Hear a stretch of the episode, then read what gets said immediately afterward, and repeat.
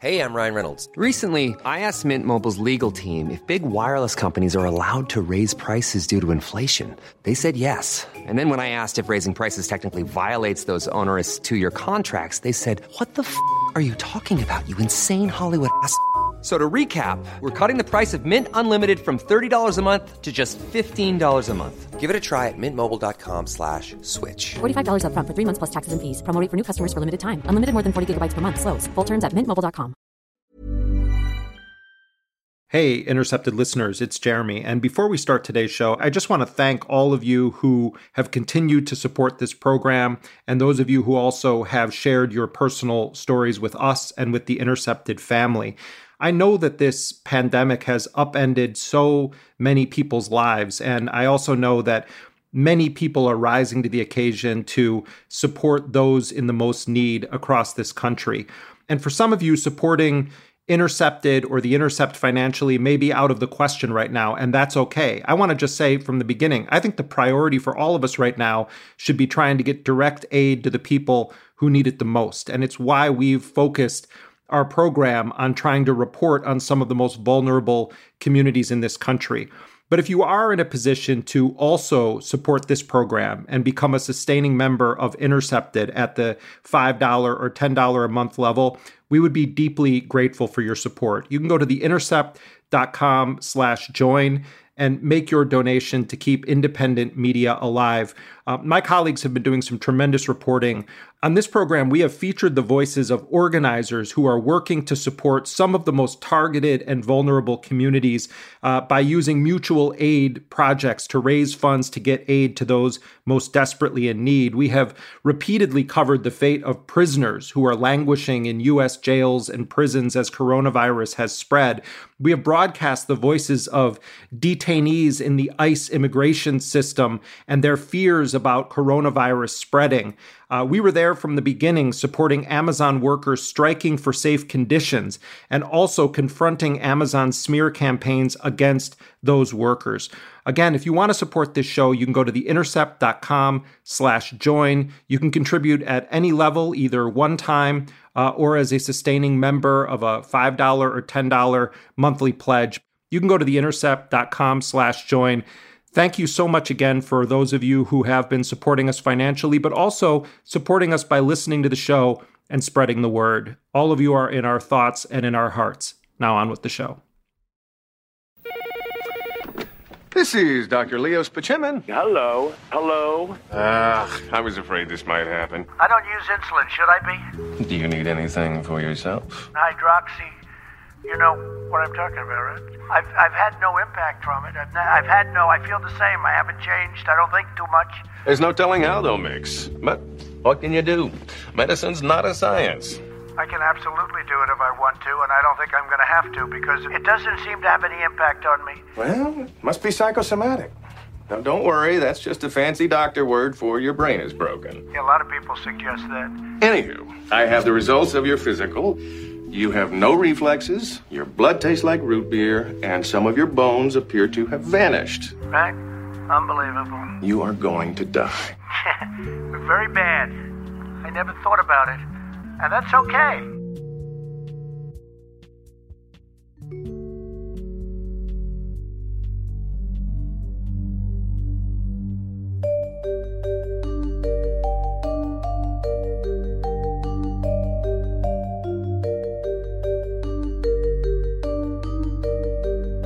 This is Intercepted.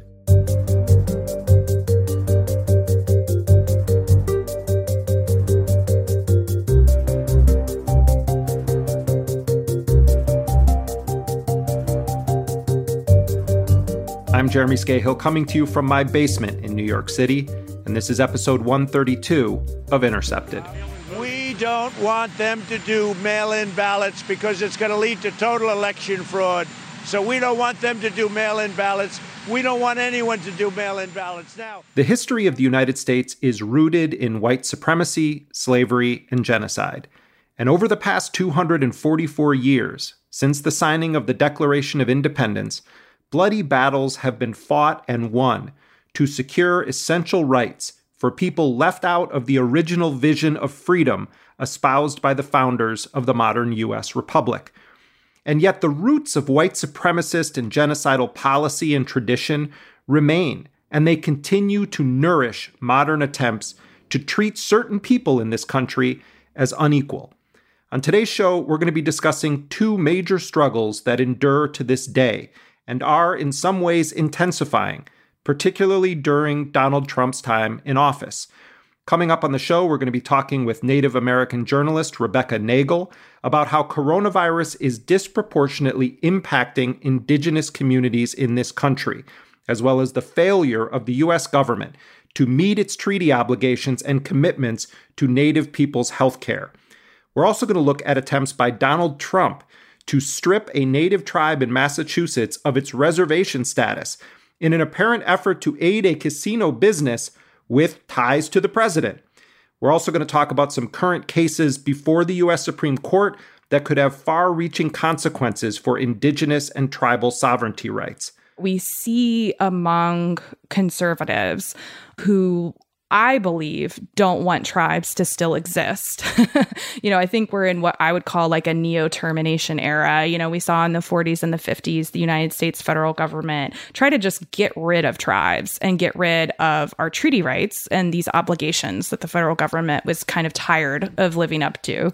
And I think we're seeing a new era of that. But we begin with what is almost certainly going to be a scandalous dimension to the November presidential and congressional elections the issue of suppressing voting rights. The modern day Republican Party has made voter disenfranchisement a central component of its election strategy. And let's be frank, they are really effective vote suppressors.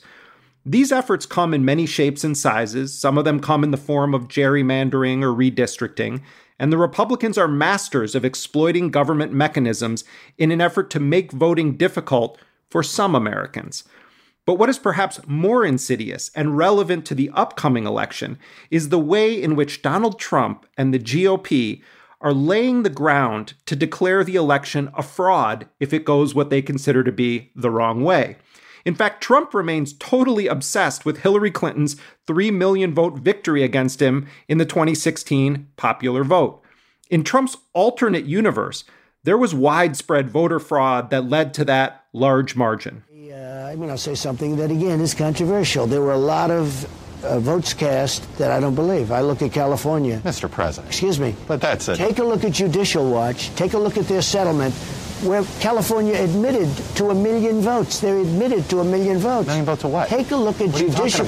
Judicial Watch made a settlement. What? There were there was much about what? there was much illegal voting. But let me tell you about popular vote. Do you have a second? Yes, because you were you were a big fan too, of it. Well, until I you like weren't. popular vote. Yeah.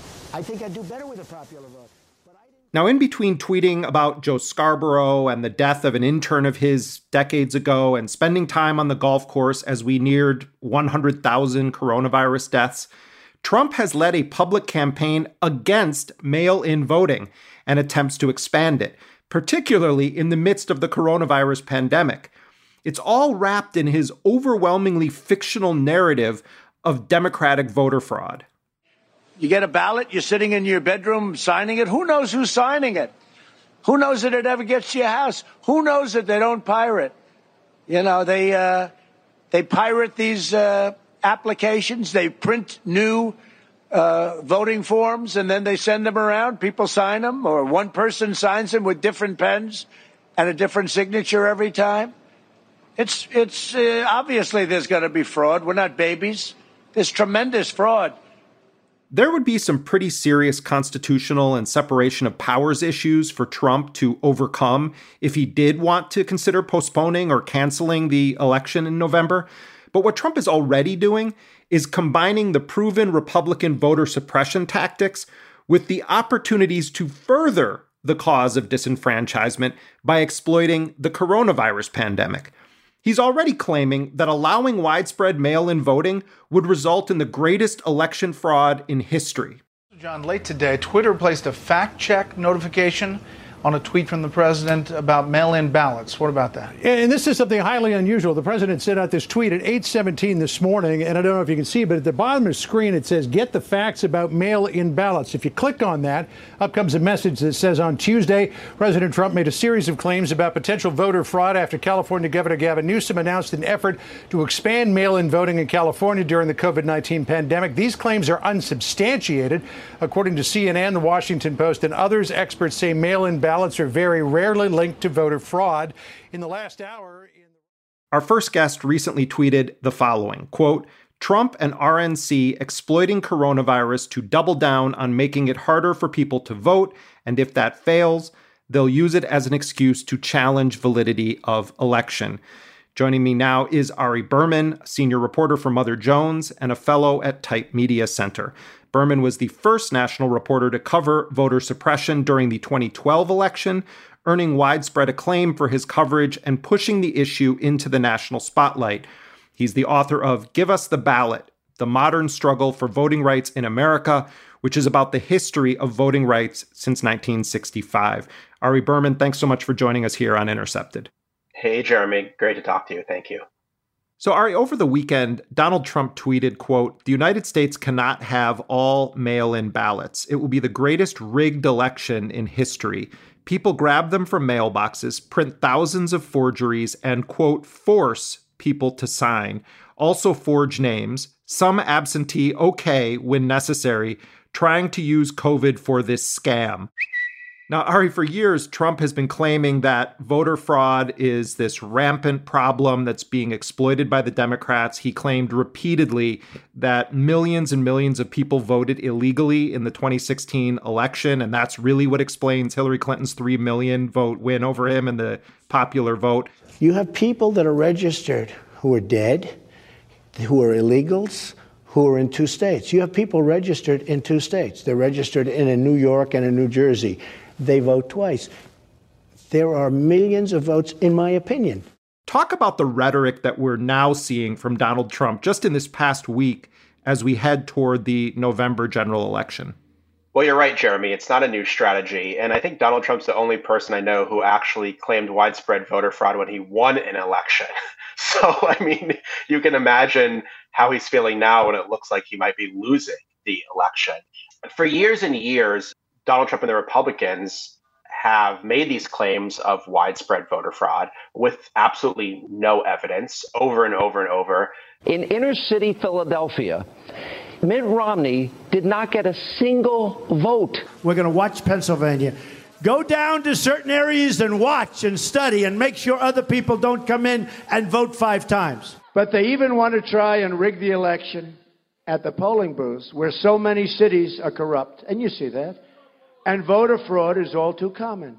But I think what you're seeing is Trump is increasingly saying the quiet part out loud and is making more and more ridiculous claims. So, I mean, that tweet you read has like five or six lies embedded within 280 characters. There's, you know, no evidence, first off, of widespread mail ballot fraud. There's no evidence that everyone's first off just going to cast a ballot by mail to begin with, because a lot of people are still going to vote in person in this election. There's no evidence that people are running around uh, forging absentee ballots, stealing legitimate absentee ballots, doing all the things he's claiming. So it just I means just basically 100% made up. But the, the real worry here is that Republicans are going to use Trump's rhetoric as a cover to oppose any efforts to make it easier to vote to impose new barriers that make it harder to vote, and then to lay the groundwork for challenging the legitimacy of any election if they happen to lose. Because you know the things with bundling and all of the things that are happening with uh, votes by mail, where thousands of votes are gathered. And I'm not going to say which party does it, but thousands of votes are gathered and they come in and they're dumped in a location, and then all of a sudden you lose elections that you think you're going to win because there's a lot of fraudulent voting going on in this country. Is there something Trump could do from his post as president of the United States to postpone or cancel this election? Not as far as I understand, and not as far as every constitutional law or election expert I've talked to. I don't believe that Trump has the authority to unilaterally postpone the election. Congress would have to sign on to that. That means that he would have to somehow convince um, Nancy Pelosi and House Democrats to go along with postponing the election. Now, I mean, you never know. I mean, we didn't predict we were going to be in a situation where 100,000 people were dead because of a deadly pandemic. So you can never predict these things, but he doesn't have the power to unilaterally change the election. I'm worried about all the other stuff he could do short of that, though. That's really what keeps me up at night. It's not changing the election, it's all the ways he could undermine the election before it's actually occurred the first thing to understand is that Republicans were already engaged in a widespread effort to make it more difficult to vote because of the pandemic.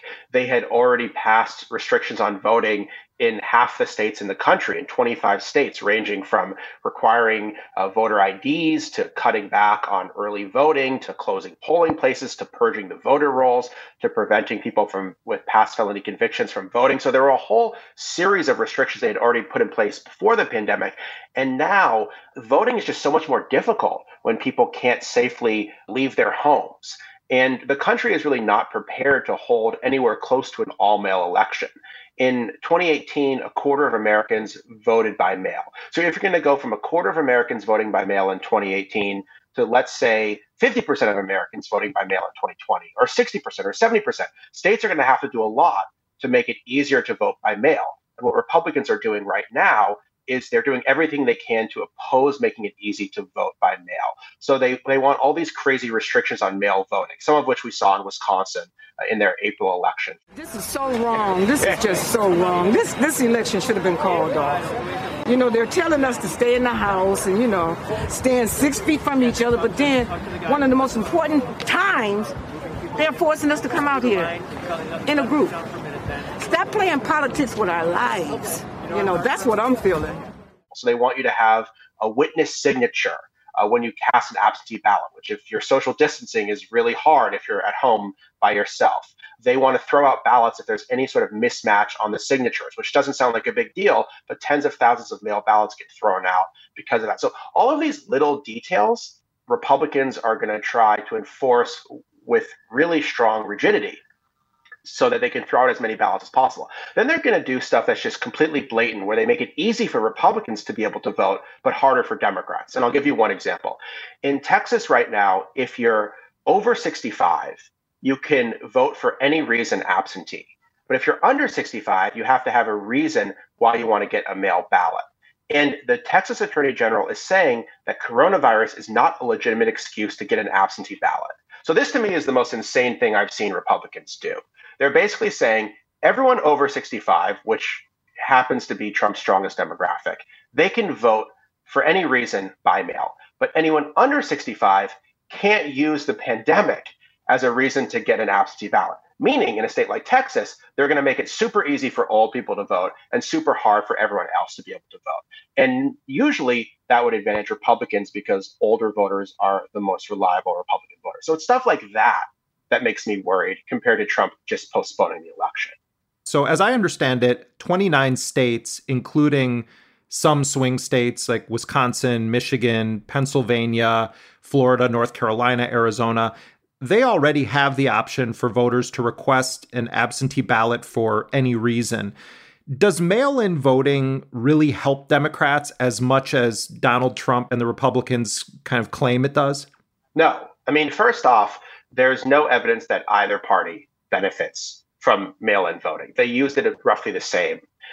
The interesting thing is that Republicans have actually been the one pushing for mail in voting in places like Florida and Arizona, where more, more people vote by mail. And that's because Republican voters tend to be older and they're the ones that need to vote by mail because they're less likely to go to a polling place. So the whole expansion of vote by mail has been pushed historically more by Republicans than Democrats. And that's why it's so ironic to hear Trump say that mail voting is some sort of Democratic plot. I mean, that would come as a big surprise to Republican operatives in Arizona and Florida that have been urging people to vote by mail. It would also come as a surprise to Republicans in states like Pennsylvania, which are literally sending out mailers instructing their voters on how to vote by mail. Um, Trump has voted by mail. Pence has voted by mail. Ivanka has voted by mail. Jared has voted by mail. I mean, nearly every member of Trump's cabinet has voted by mail. So it's not that Republicans oppose voting by mail. They only oppose voting by mail when they think it's something that Democrats or progressives might do it's not that voting by mail somehow rigs things in favor of the Republicans or in this specific case Donald Trump in November. It's this notion that a lot of public awareness is being raised about being in lines with people, being in crowded places. And so if Democrats are doing a, a major push or state governments are doing a major push to educate people who normally would not vote by mail that they can in fact do it it seems that's the group that it's targeted at is people that traditionally don't vote by mail but are damn sure committed to trying to not be at a polling place but still vote this year. And that seems like you're talking about then younger people a more diverse population not your traditional vote by mail voter. Exactly. I mean and that's what republicans are afraid of and that's what they're trying to do is avoid a situation like in milwaukee where uh, people are afraid to vote in person. And so traditionally Democratic constituencies decide to vote by mail instead. And, and Republicans are basically doing everything they can to prevent that from happening. Now, it's worth noting that in fact, mail ballots are more often rejected in many cases from Democratic constituencies. So, for example, in Florida in 2018, ballots that were cast by younger people, by communities of color, they were much more likely to be thrown out than ballots that were cast by, for example, older and whiter voters. Uh, some of that is because uh, those communities are more likely to vote in person, so they're less likely to uh, understand the rules of mail balloting, or they may be first time voters to begin with, and they don't understand all the rules for mail voting. Mail voting is more complicated than voting in person. And you have to make sure that, first off, you get a ballot, which is, is not that easy in some states. You have to make sure that you sign all the correct forms, that you remember to sign your absentee ballot envelope, which a lot of people forget to do. You have to make sure that your signature on your absentee ballot matches a signature on file in the election office, which often it doesn't if people just kind of sign it without thinking. And so these little technicalities could add up to huge amounts of voter disenfranchisement. And that's what I'm really worried about is that we don't have in this country the kind of voter education that we need to help people get mail ballots in the first place and then to make sure they're counted. And in fact, we have a massive propaganda campaign by the president and his allies telling everyone it's not safe to vote by mail. The process is rigged. We shouldn't send ballots to every voter. We shouldn't even send absentee ballot applications to every voter, which is the bare minimum of what we should be doing. And so I think a lot of people are going to be very confused how to cast a ballot by mail, and we're going to see a huge number of ballots rejected if we don't do a lot between now and then to educate people on the process and to give election officials the resources they need to run elections in a smooth manner in the face of this massive propaganda and suppression campaign they're facing from Trump and their GOP. You, you've mentioned a couple times Milwaukee and, and Wisconsin, and of course we all watched as this very uh, dramatic scene played out.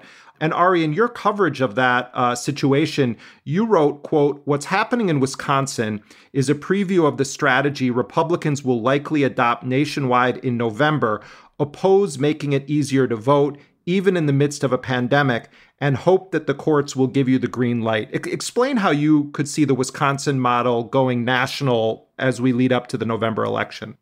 Yeah, I think what happened in Wisconsin is a very scary preview of what could happen in November, where basically Republicans who controlled the legislature opposed any effort to make it easier to vote. So they they opposed uh, mailing ballots to every registered voter, even though coronavirus was soaring in the state at the time and there was a stay at home order from the governor. They wouldn't waive requirements like you needed a witness signature on your absentee ballot or you needed to upload a copy of your voter ID to even get an absentee ballot. Those seem like the kind of things you would immediately waive in a pandemic as being dangerous and confusing for voters. They didn't do that. So basically, the situation on the ground had dramatically changed, but the state made no effort to make it easier for people to get a ballot or to have that ballot counted. The second thing I was afraid of is that the courts made little accommodation uh, for voters. So the Supreme Court wouldn't even give people an extra week to send back their ballots, even though there was a huge number of ballots that were totally backlogged because election officials in the post office were completely overwhelmed. Uh, Wisconsin was a state where only 6% of people voted by mail in 2018. Suddenly, 60% voted by mail in 2018. Democrats in Wisconsin said we need to give people an extra week to be able to vote. And Republicans opposed that, and the Supreme Court ultimately said no, you couldn't do that. That if your ballot was postmarked by election day, it would count. That you couldn't send in a ballot after election day, even if you re- received it late. And that's a, a very worrying situation where basically the Supreme Court is going to side with Republicans in all of these challenges. They're not going to say that because of this extraordinary situation with coronavirus, we need to slightly modify our election laws to make it easier for people to vote. If Republicans take that position in every single swing state, and if the Supreme Court agrees with them in every single swing state, and I think there's going to be litigation in basically every swing state around the rules of mail voting. Basically, a lot of ballots are not going to be counted, and a lot of ballots are going to be thrown out. And that those ballots are more likely to be thrown out in Democratic areas because these are the very communities that are hit hardest by coronavirus. If you looked at where coronavirus was surging in Wisconsin, it was surging in particular in Milwaukee, where they closed 175 of 180 polling places, but didn't put in the measures needed to ensure that a lot of people would be able to safely vote by mail. So that's what I'm worried about in Wisconsin is that it sets a precedent that basically Republicans do whatever they can to make it harder to vote, and the courts are going to side with them more often than not. Does it seem to you like another element of this is Trump and the Republicans knowing that almost certainly they will lose the popular vote? That this kind of talk about fraud and mail in voting lays the ground for actual fraud on their part uh, in the aftermath of the November election? For sure, because why else does Trump care about California sending ballots to all voters. Like, why does that concern him? He's not going to win California. They're not going to take back the California legislature. He only cares because he knows he lost California by a historic margin in 2016. That's a big reason why he lost the popular vote. And he probably knows he's going to lose the popular vote by an even larger margin in 2020 everyone's predicting that he could lose the popular vote by up to 5 million votes now, not just because of California, but because states like Texas are becoming bluer.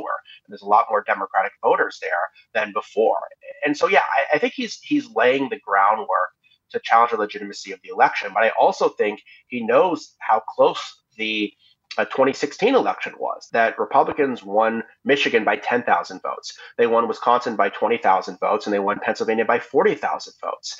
And the details of how people vote could easily swing the outcome on whether or not people can uh, vote easily by mail, whether or not their ballots are counted, whether or not there's enough polling places open if people want to vote in person. All of those things could easily swing 10, 20, 40,000 votes. So the the method of voting, I think, in this year in a pandemic, um, matters more than ever, and I, I and I think Republicans know that, and they're doing everything they can six months out to make it so that maybe their voters have an easy time voting, but the other side has has as many obstacles as possible in front of them when they try to get a ballot or cast a ballot.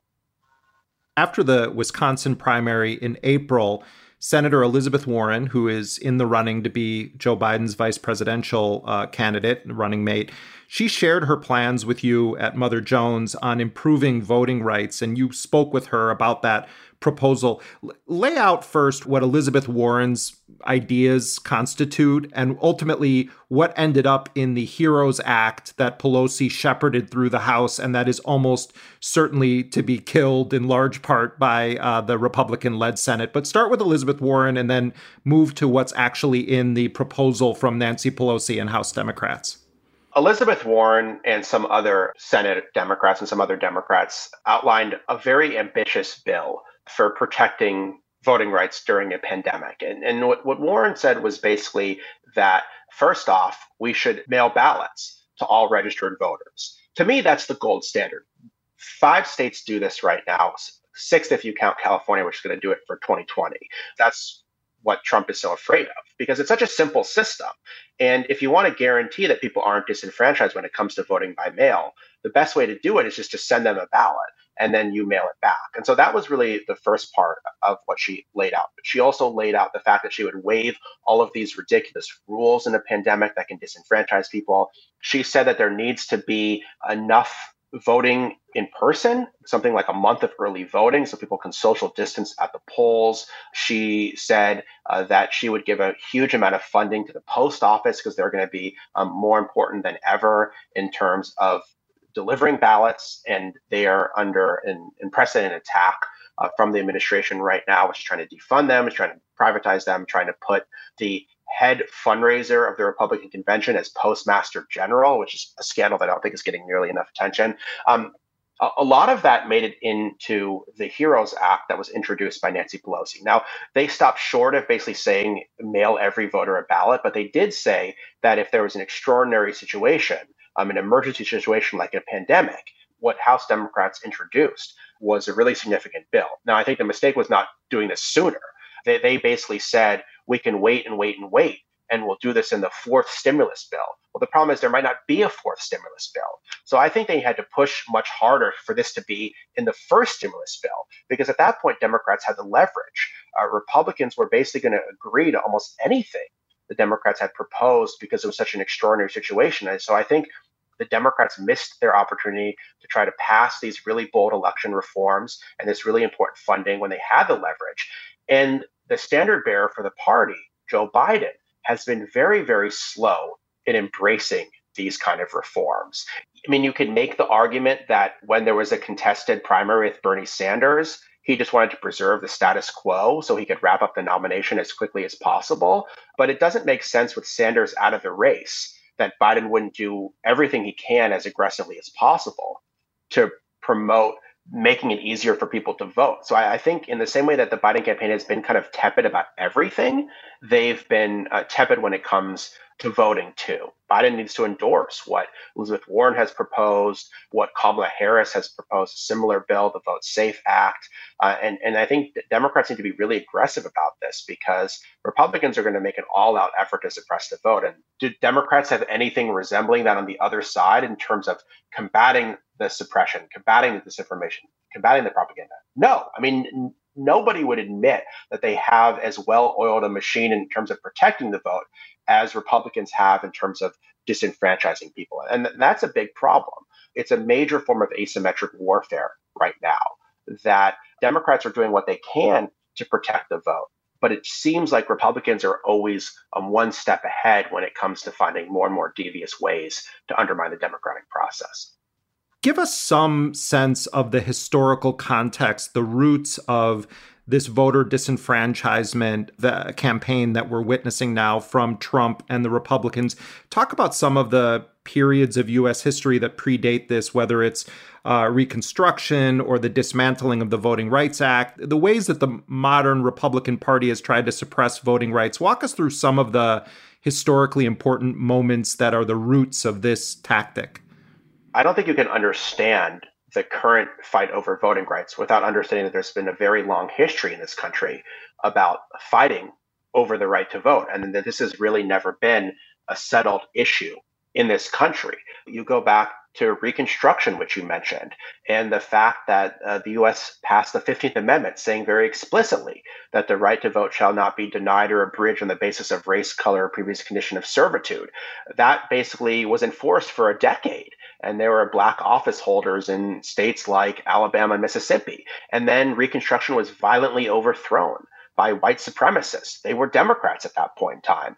Then those white supremacist Democrats became white supremacist Republicans, basically, uh, and opposed all the efforts to try to guarantee voting rights for people of color and historically marginalized communities. So the Voting Rights Act of 1965 was supposed to settle this debate.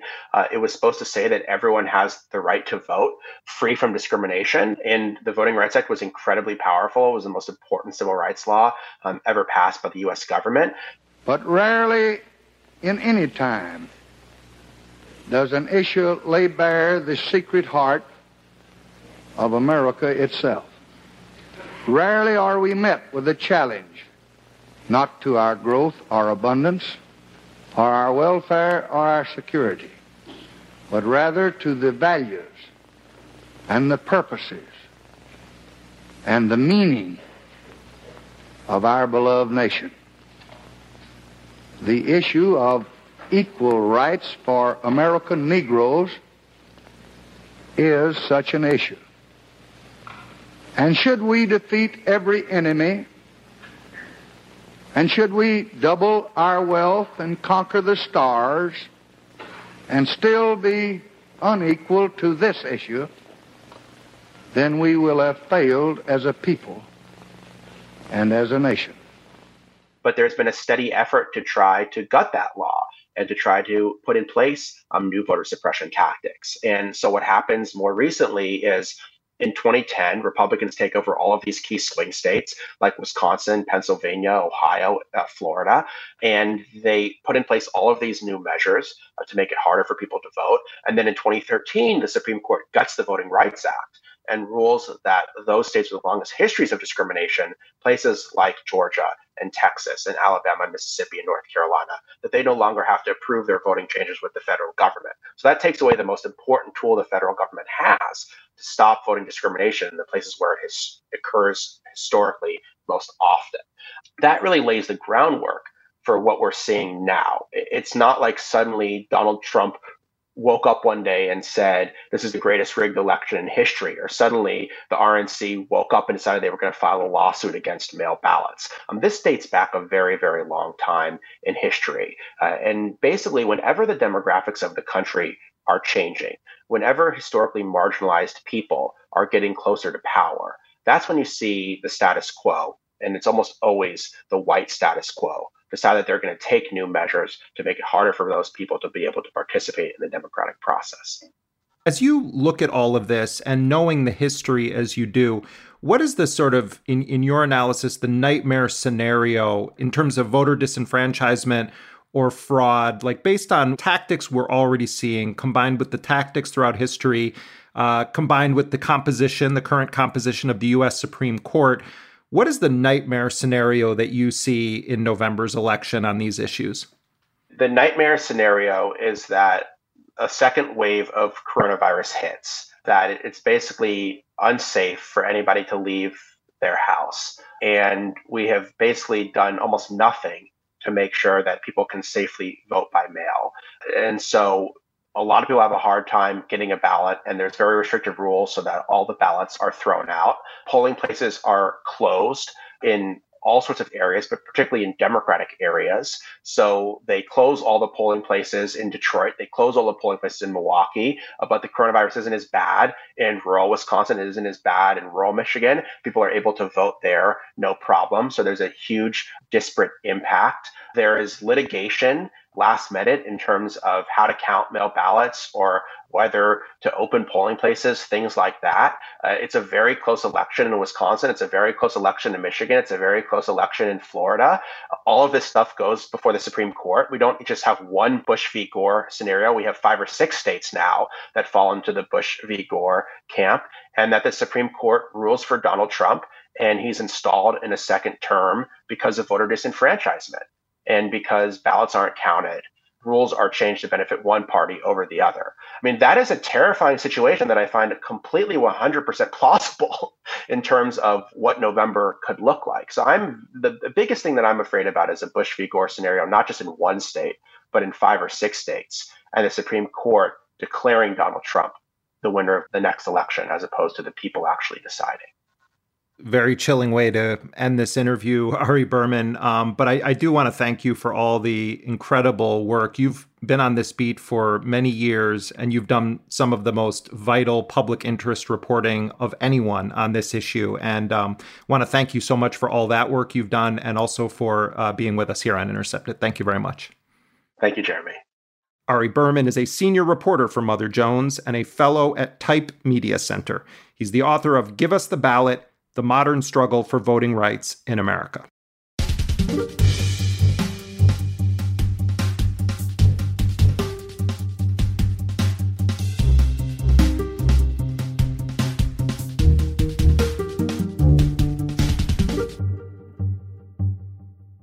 While more and more states across the country lift public health precautions, the death toll of COVID 19 continues to climb and it's hovering right now at around 100,000 people dead in the United States alone.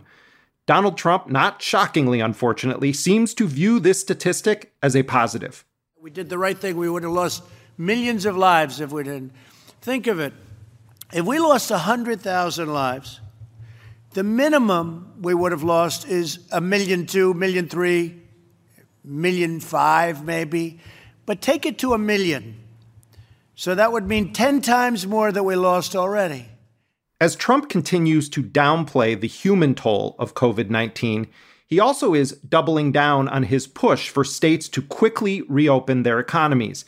Many of the states that have reopened surround Indian country. The chairman of the Hopi Tribe Reservation, which sits in the middle of the Navajo Nation, told Indian Country today, quote, We have a wildfire burning around us. Indian Health Service has confirmed more than 9,000 COVID 19 cases. Currently, the Navajo Nation has the highest infection rate in the country, with more than 5,000 confirmed cases and at least 157 deaths. On ABC News, Navajo Nation President Jonathan Nez urged states to slow down. Let's uh, slow the opening of businesses, please. Let's just not open businesses throughout the region. You see spikes happening in Texas and other states, but we are all in this together. What happens here on the Navajo Nation affects everyone around us and vice versa. Home to more than 170,000 people, the Navajo Nation encompasses parts of what is now called Arizona, Utah, and New Mexico. According to the Navajo Nation Department of Water Resources, an estimated 30% of residents do not have access to reliable, clean drinking water.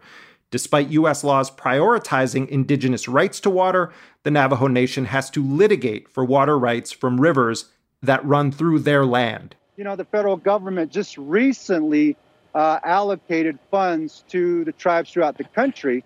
And, you know, it's been seven and eight weeks ago since the monies came in to, uh, to aid everyone throughout the United States, but tribal communities have been waiting. And so, because of that, we have to utilize our own sovereign ability to help uh, stop uh, the spread of COVID here on the Navajo Nation.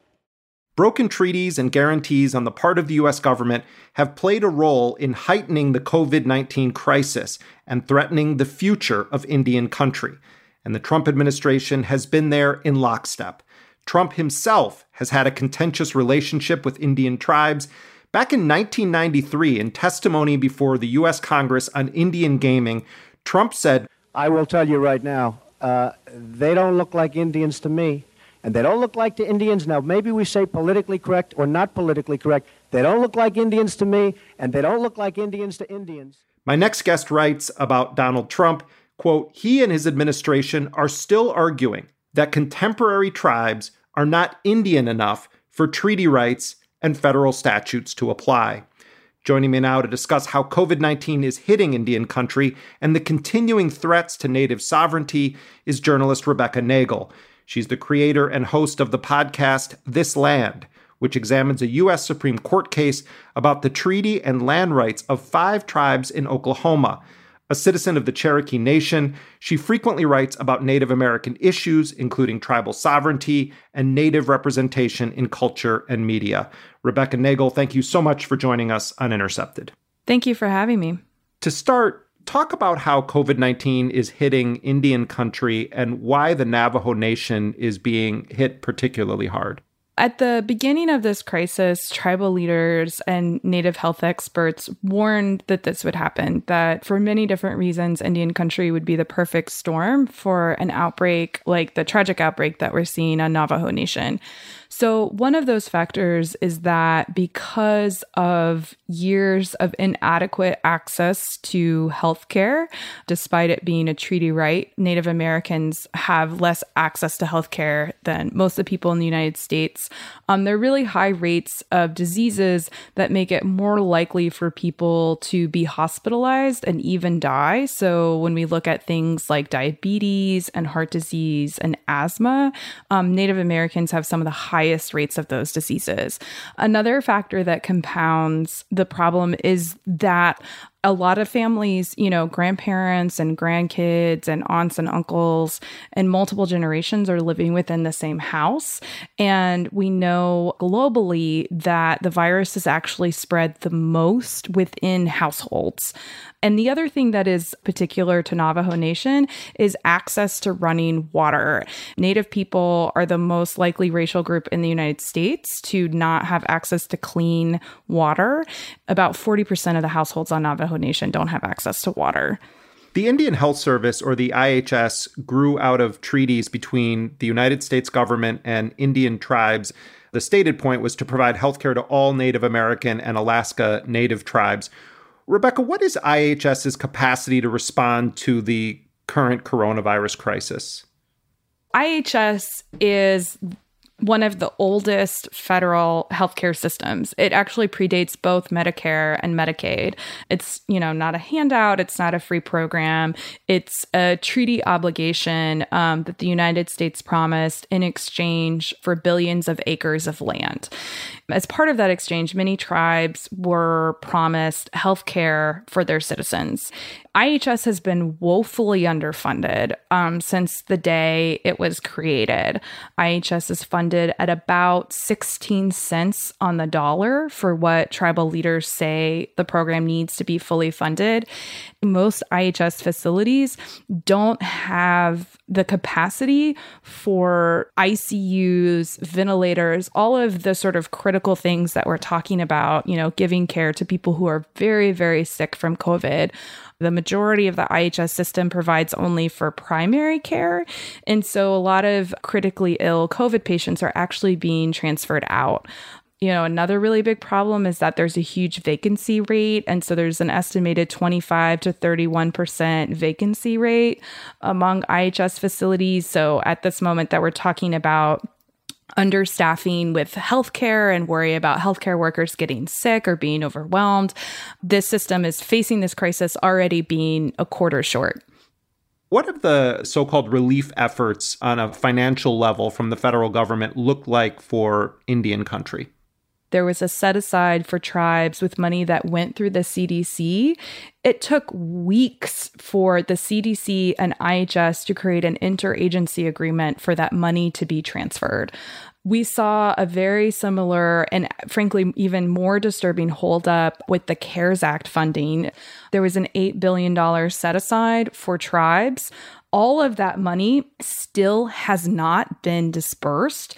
The Trump administration tried to say that Alaskan Native corporations were also tribes, even though for years the definition of tribes has only included federally recognized tribes for purposes like this. Tribes actually had to sue the Trump administration to stop sort of the siphoning off of money that was set aside for tribes to for profit corporations. Trump's Secretary of Indian Affairs, before coming to the Trump administration, worked for one of these for profit Alaska Native corporations. And due to her handling of the coronavirus relief funds, along with a lot of other issues that tribal leaders have had with her, leading Native Native organizations, including the National Congress of American Indians, which is the oldest representative body of Native Americans in the United States, are actually calling for her to resign. And so, what we've seen over and over again within the Trump administration is this kind of botched response in Indian country that beyond even the funding that is being passed by Congress, um, it actually getting into the hands of tribes and the agencies that need them has been a disaster. I just want to emphasize this point that you're raising because it's such an important one, I think, for people to understand. And that is that if you can get categorized as a native corporation from Alaska, you then get preferential treatment under the US government contracting system. And so you have had large defense corporations that have no- nothing to do with indigenous Americans or native tribes in this country creating these corporations within the boundaries of Alaska and finding people to put on their boards so that they can reap huge profits as a beneficiary of a system that was, in theory, set up to benefit indigenous people in this country, but in practice is really just a boondoggle for corporations to pretend like they're doing something for indigenous people in this country, right? I think there's nobody that the Alaskan Native Claims Settlement Act and the way that Alaskan for profit corporations were set up has harmed more than Alaskan natives. I have just signed the Alaska Native Claims Settlement Act. This is a milestone in Alaska's history and in the way our government deals with Native and Indian peoples. Colonialism over time became more sophisticated.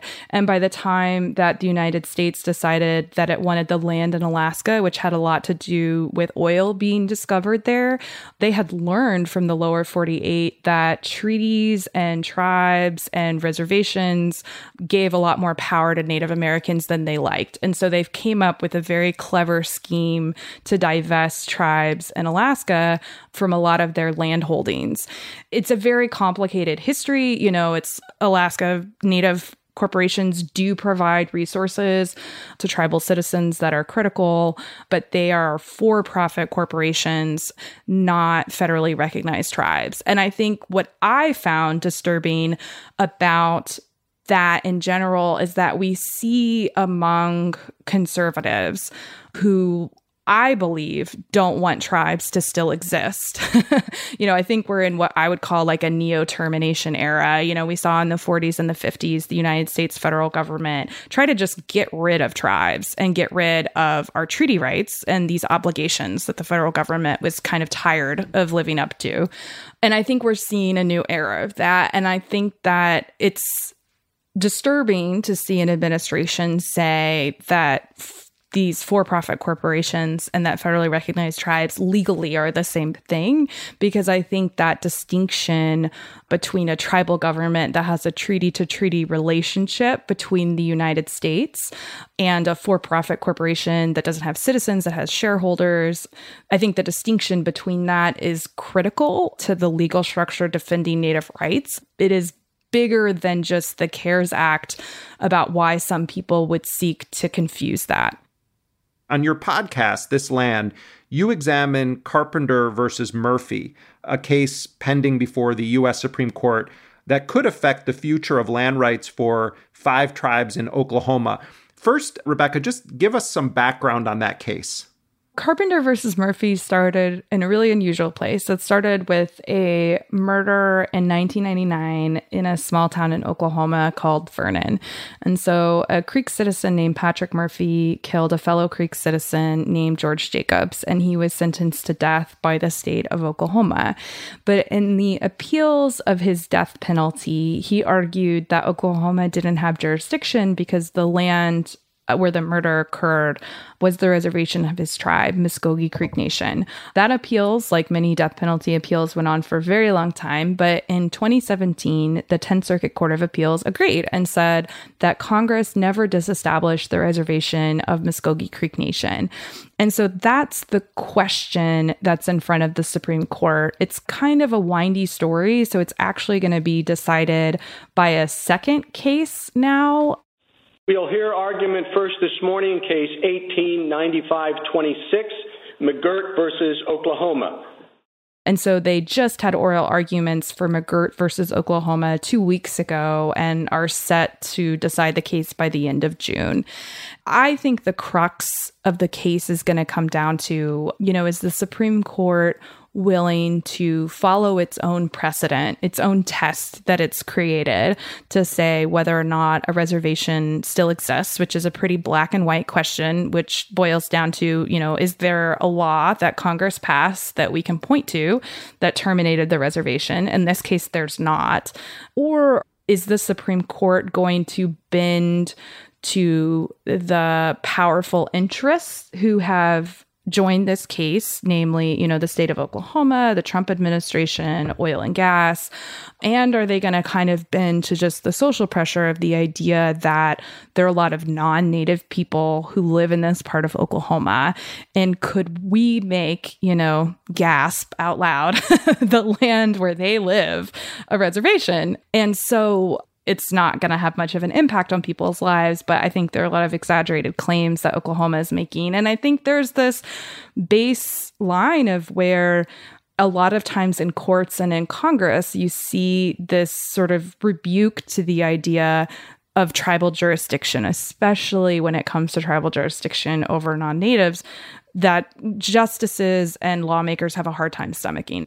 I mean, effectively, what happened is that this murder case became really a case about indigenous land rights. You know, really, since Oklahoma became a state, it has operated as if the reservations in its eastern half no longer existed. And the tribes have operated as if they still did. and that might sound like sort of an odd set of circumstances, but it actually, I think, happens in the United States more often than people realize that local and state governments don't acknowledge indigenous land rights. And it's kind of the role I believe, of the federal government um, as having a treaty and trust relationship to tribes. That when states do that, to say, actually, you know, when we look at the text of this treaty, this is the right that this sovereign nation, this indigenous nation has. I want to switch gears for a moment and just talk about the Trump administration's recent revoking of the reservation status of the Mashpee Wampanoag tribe in Massachusetts. To begin, give some background on this case the Mashpee Wampanoag are the tribe that welcomed the pilgrim that the famed and mythical um, story of Thanksgiving is loosely framed around. And despite that generosity, they are actually still struggling to hold on to their land rights today. The tribe had gotten land put into trust and was developing a casino. And there was a non native casino developer from Chicago who wanted to develop a casino there and wasn't allowed by the state of Massachusetts because they said, well, we already have a casino in this area. That person actually formed a group of local residents to start a lawsuit. That lawsuit resulted in a decision where the judge kind of punted the ultimate decision to the Bureau of Indian Affairs. And the Bureau of Indian Affairs said that the Mashpee Wampanoag didn't meet the legal definition of Indian.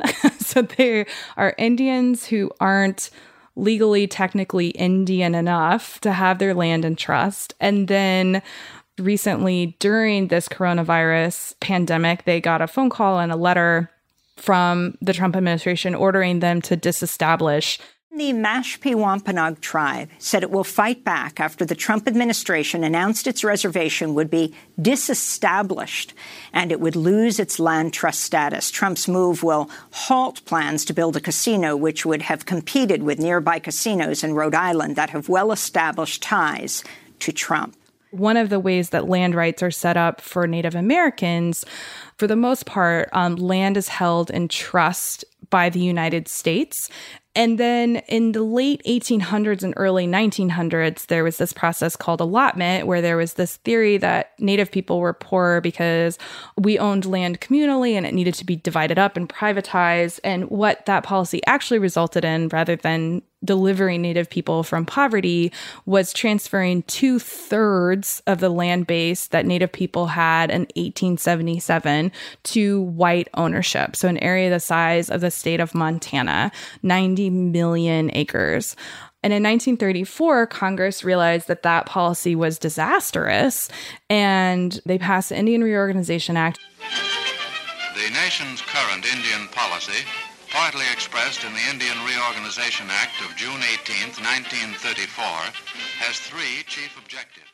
And one of the things that the act did was say that the um, Department of the Interior could put land back in trust for tribes. So if there's an area where tribes lost their land, but it's within their Aboriginal homelands or within their treaty territory, the United States could take that land back into trust for tribes. So we lost 90 million acres. And since 1930, about 9 million, so about 10% has been restored.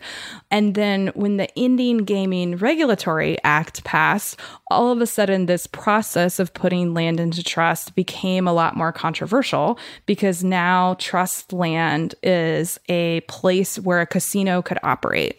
And so if you were a casino operator, you don't want another casino in that area. What you see now when tribes are trying to put land into trust is that the debate isn't just about whether or not it's their right to do that, but it often becomes about money. Native leaders are very concerned about this move. You know, the Trump administration has become the first presidential administration to take land out of trust since the Truman administration. And the sort of idiosyncratic technical way that the Bureau of Indian Affairs said that the Mashpee Wampanoag don't qualify to have land in trust could apply to over 100 other tribes in the United States. So it's a very, very scary moment for Indian country. And by taking their 320 plus acres of land out of federal trust, the Department of the Interior also is stripping the tribe of its ability to govern on its own land. You know, it's going to have a devastating impact, not just on their casino, but on the other basic services that they provide to their citizens and also for their ability to operate as a sovereign nation. One thing that's really important for people to remember is that we are governments that do all the things that governments do. We have elections, we have citizens, we operate schools, we operate health centers, we operate police, we pave roads, and we, unlike other governments, aren't allowed to tax in the same way. And so, what tribes have done, because we're put in this kind of impossible situation, is that we have created businesses where we can sustain ourselves and sustain our tribes. We live in this country that kind of worships business and worships profit and like worships corporations. And then when it comes to tribal businesses, our businesses are so often vilified. And I think that's happened with this tribe where people are like, well, why don't you just, you know, let the casino go and then it'll be easier for you to have land and trust? And it's like, well, I mean, tribes need to be able to create a source of revenue, especially when the treaty obligations and the amounts that the federal government is supposed to pay, it doesn't. And so casinos operated by tribes serve a really important purpose you know i mean those casinos like my tribe's gaming money we just built you know one of the largest outpatient health centers that's operated by a tribe in the United States. And so that's an area where our citizens can get dental care, where they can get primary care. And those are things that we would not be able to build if we didn't have that income. You mentioned your tribe. Would you mind talking just briefly about your family history and your tribe? So I'm a citizen of Cherokee Nation. You know, the chapter of Cherokee history that probably most people are familiar with is our removal, which has come to be called the Trail of Tears.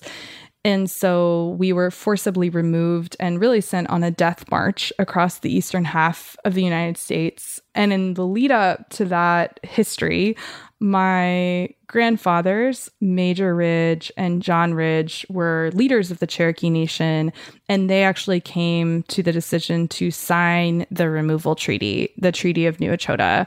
A lot of people see them as traitors within my tribe. What my ancestors saw is that if we remained in our homelands, that we would probably just be absorbed and be wiped out by the United States. And so they made what was an unthinkable decision, but to sign a treaty and to move west um, to preserve the tribe. There was a Supreme Court decision that our tribe fought and won at the time. And so the Supreme Court said that, you know, Cherokee Nation had sovereignty over our land and that the things that the state of Georgia and other white settlers were doing to try and harass and make us move by making life so unbearable um, were illegal. And Andrew Jackson didn't enforce that law um, and famously said that he would not. Donald Trump often holds up Andrew Jackson as this model for him. Andrew Jackson, he was an exciting president with one of the most exciting election runs ever. Maybe we beat it, I don't know. But that's the one they seem to talk about. Hangs behind my desk in the Oval Office. Beautiful painting. I wonder what it's like to be you watching the way that Donald Trump talks about Andrew Jackson while also implementing the policies we've been discussing in the midst of not just the coronavirus but the broader crisis on uh, in Indian country. But what is that like for you to watch Donald Trump holding up Andrew Jackson as as a kind of model American? a lot of people who are rightfully so, you know, disturbed and disgusted by Trump's behavior think of it as sort of un American and that our country was founded in values that were higher or better than Donald Trump. And I think that Trump is not something that is separate from us in the United States, but is a manifestation of things that are deeply American. When you look back at the extreme violent chapters of our history. I mean, you know, if you just think about the removal of the Indians from the Southeast, you know, first Cherokee people were rounded up at gunpoint, weren't expecting it. They knew that the treaty had been signed, but they thought that it was being renegotiated. So people were literally rounded up, you know, while they were planting corn. They were like living their lives and actually first put into stockades um, where a lot of people died from disease and starvation and then forced to walk across the United States. And that happened in the 1830s. And so for us to think that this moment, with all the moments in United States history that have happened that are like that, is somehow this departure from the real character or the soul or the heart of our nation to me is kind of denial of what has always been part of our country as Joe Biden and his campaign start their vetting process with vice presidential candidates, are you satisfied with the uh, explanations or positions that Elizabeth Warren has offered about her claims of indigenous ancestry? No. So I worked with some fellow Cherokee Nation citizens, Joseph Pierce, Daniel Heath Justice, and Twila Barnes, to organize an open letter that was signed by over 200 Native Americans across the United States to say really clearly what we needed Warren to do. And what we need her to do is be an example for the hundreds of thousands of white people who, like her, grew up with a family story that they believed, but there isn't any evidence that backs that story up. The letter had three demands, and she, she did two out of the three, but the biggest thing that she needed to do, and the hardest thing that she hasn't done, that she's refused to do, is to just simply state that her family story is false. And a lot of people think, you know, well, you're asking her to say that her mom is a liar, or, you know, or like feel like that's, you know, a- asking her to do that is like a bridge too far.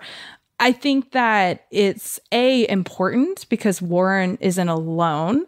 There are twice as many people who self-identified as Cherokee on the last US census than who are enrolled in the three federally recognized Cherokee tribes. So that's half a million people. The LA Times did some really good reporting last year and into this year about members of fake tribes who've actually qualified for no bid federal contracts. And so there are these these fakes go and form what are basically clubs and try to pretend like they're a tribe and then have used their membership in these clubs to qualify for these contracts that are not just set aside for native businesses but are set aside for all minority owned businesses. And so we need the public conclusion from this saga that's happened with Elizabeth Warren that has frankly already gone on way too long to not be, well, you know, she just believed her family's story and how can you blame her for that? We need the conclusion to be if white people claim to be native and don't have any evidence that that's actually wrong, like it's wrong to appropriate that identity and you shouldn't do it. it's really kind of that simple. Rebecca Nagle, thank you so much for all of your really important work and for taking the time to share some of it with us here on Intercepted. Thank you so much for having me and for covering these issues. I really appreciate it. Journalist Rebecca Nagle is the creator and host of the podcast This Land. You can find her on Twitter at Rebecca Nagle.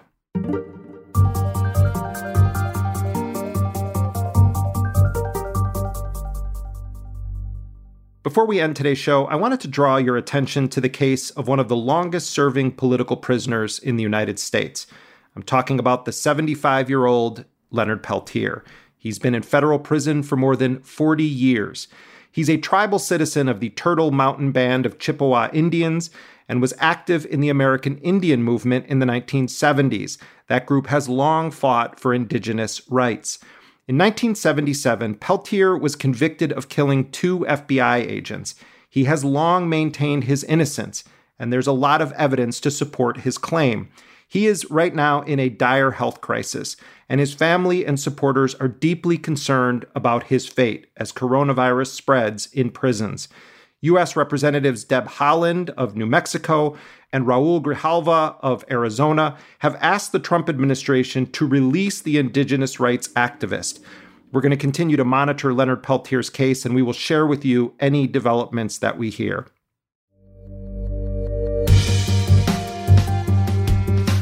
And that does it for this week's show. You can follow us on Twitter at Intercepted and on Instagram at Intercepted Podcast. Intercepted is a production of First Look Media and The Intercept. Our lead producer is Jack D'Isidoro. Our producer is Laura Flynn. Elise Swain is our associate producer and graphic designer. Betsy Reed is editor in chief of The Intercept. Rick Kwan mixed the show. Transcription for this program was done by Lucy Croning. Our music, as always, was composed by DJ Spooky. Until next week, I'm Jeremy Scahill.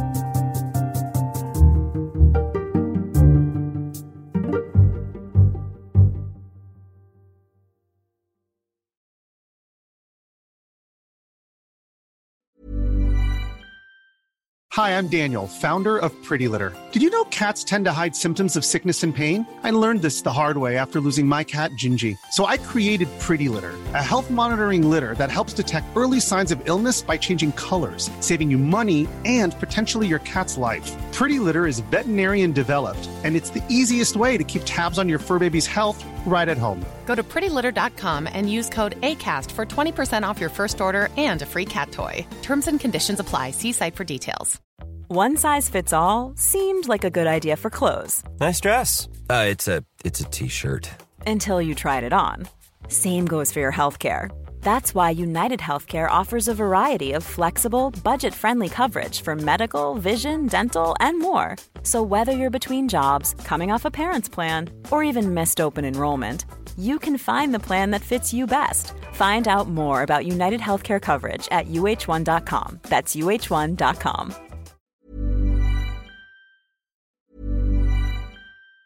Planning for your next trip? Elevate your travel style with Quince. Quince has all the jet setting essentials you'll want for your next getaway, like European linen, premium luggage options, buttery soft Italian leather bags, and so much more. And it's all priced at 50 to 80% less than similar brands. Plus, Quince only works with factories that use safe and ethical manufacturing practices. Pack your bags with high-quality essentials you'll be wearing for vacations to come with Quince. Go to quince.com slash trip for free shipping and 365-day returns. Hold up. What was that? Boring. No flavor. That was as bad as those leftovers you ate all week. Keke Palmer here, and it's time to say hello to something fresh and guilt-free. Hello Fresh. Jazz up dinner with pecan-crusted chicken or garlic butter shrimp scampi. Now that's music to my mouth. Hello Fresh. Let's get this dinner party started. Discover all the delicious possibilities at hellofresh.com.